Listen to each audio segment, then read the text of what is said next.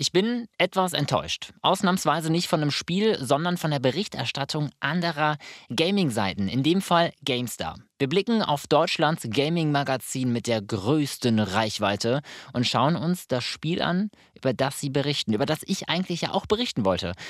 Und zwar der in Anführungszeichen Hype um Risk of Rain 2. Games to go hier, schönen Zockertag. Ich bin Justin Timpe, euer Host und hier erlebt ihr jede Woche Montag mal kurz auf einem Kaffee das Wichtigste zu einem neuen Spiel. Heute Risk of Rain 2 in Kombination mit GameStar. Tassen hoch, Füßchen hoch. Hier ist Staffel 4, Folge 9.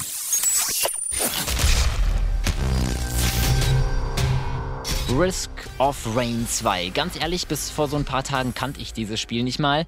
Äh, gut, bis ich dann auf GameStar davon las, dass dieses Spiel ein mega Hype erlebt.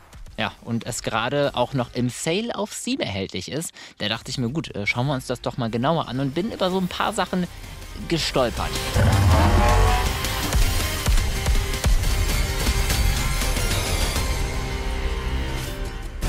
2019 startete der Publisher Gearbox diesen Early Access von dem Spiel. Ende 2020 kam Riskgun für alle raus, wurde auch zuletzt von 5000 SpielerInnen im Durchschnitt so gedaddelt.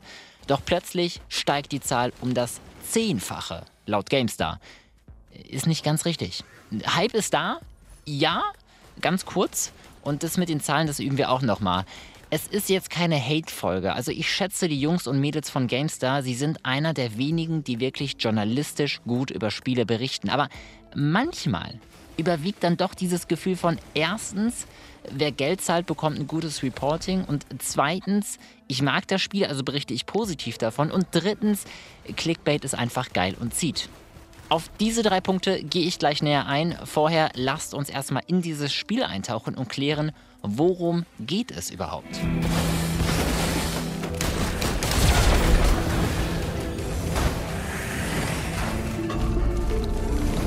Risk of Rain 2 erinnert von der Spielart so ein bisschen an Apex und The Cycle, nur im Look von einem Third-Person 3D League of Legends, so ein bisschen in diese Richtung. Also es gibt eine große offene Welt, die leicht futuristisch aussieht und wir müssen uns zusammen mit bis zu drei Freunden durch so eine Armee von Aliens schießen.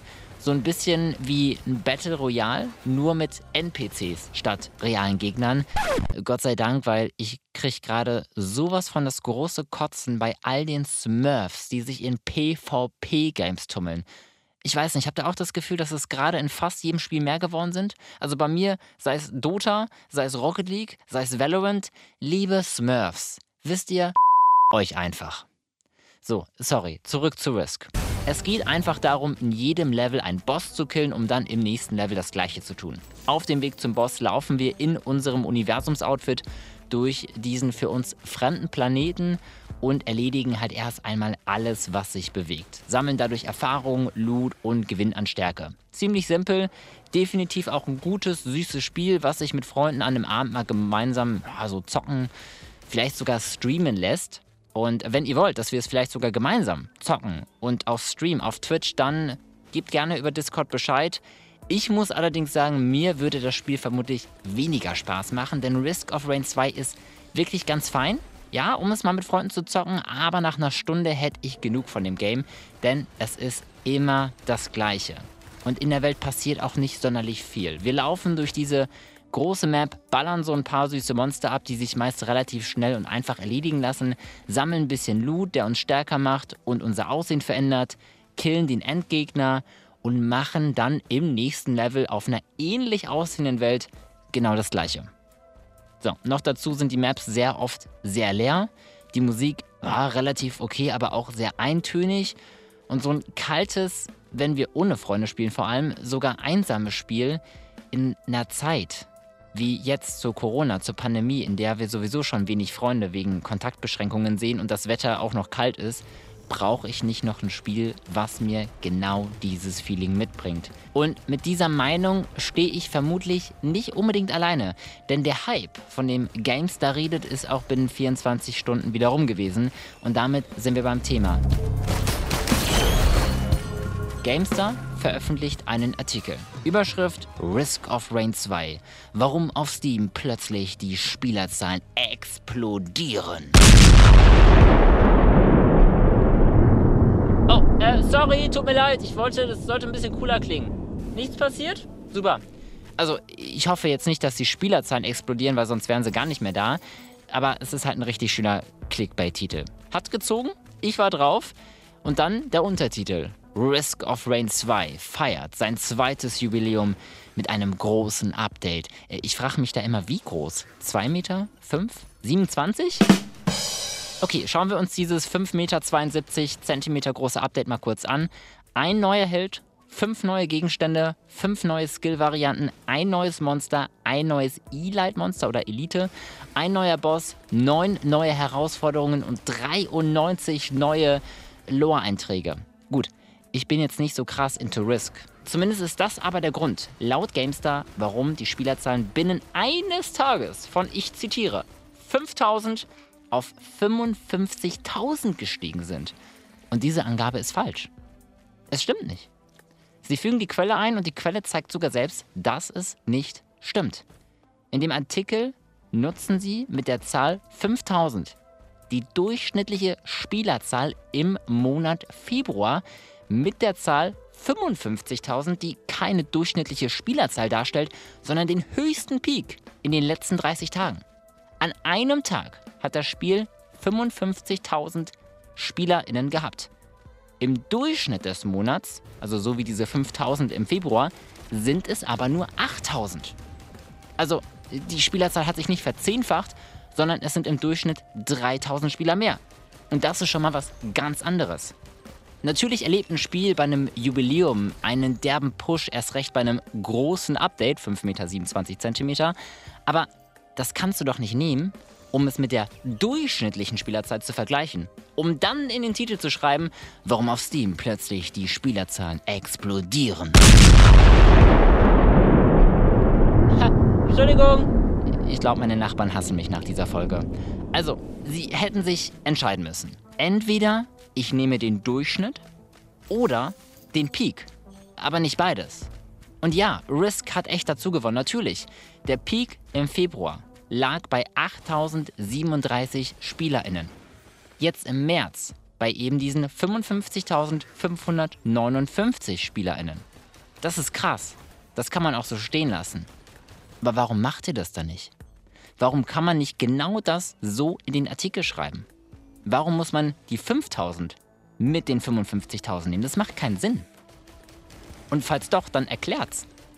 Und dabei bleibt es ja nicht. Der komplette Artikel ist ein reines Liebesblatt an das Spiel. Weiter unten wird positives Feedback zitiert, negatives wird lediglich in einem Satz kurz und knapp zusammengefasst und im nächsten Satz sogar noch eher belächelt und verharmlost. Es ist also ein reiner subjektiver Artikel, der am Ende, und das ist die, wie Gamestar es so schön schreibt, Sahne auf dem Eis, dass am Ende noch gepusht wird, Hey, dieses Spiel befindet sich im Sale auf Steam. Risk of Rain 2 ist aktuell um 25% reduziert für 19 Euro. Mm, klar, ist eine Info, die kannst du mit reinnehmen. Es ist Service, aber nach so einer Fanliebe zu einem Spiel, dessen Zahlen auch längst wieder derbe gesunken sind, Komm schon. Echt jetzt? 55.000 war der Peak. Einen Tag später waren es bereits 20.000. Äh, nur noch. Also ein Minus von mehr als 50 Prozent.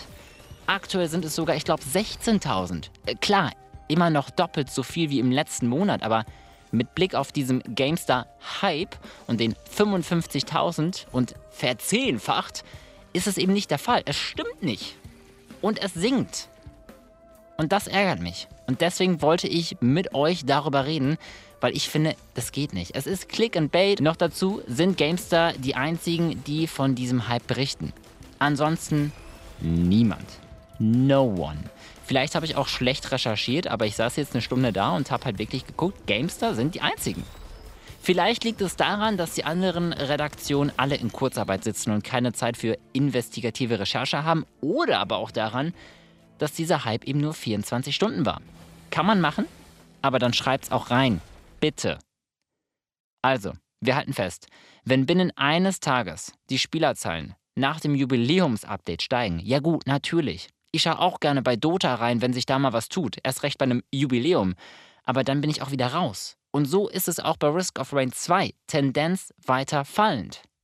Der beste Vergleich ist die durchschnittliche Spielerzahl. Darauf sollte man sich immer beruhen.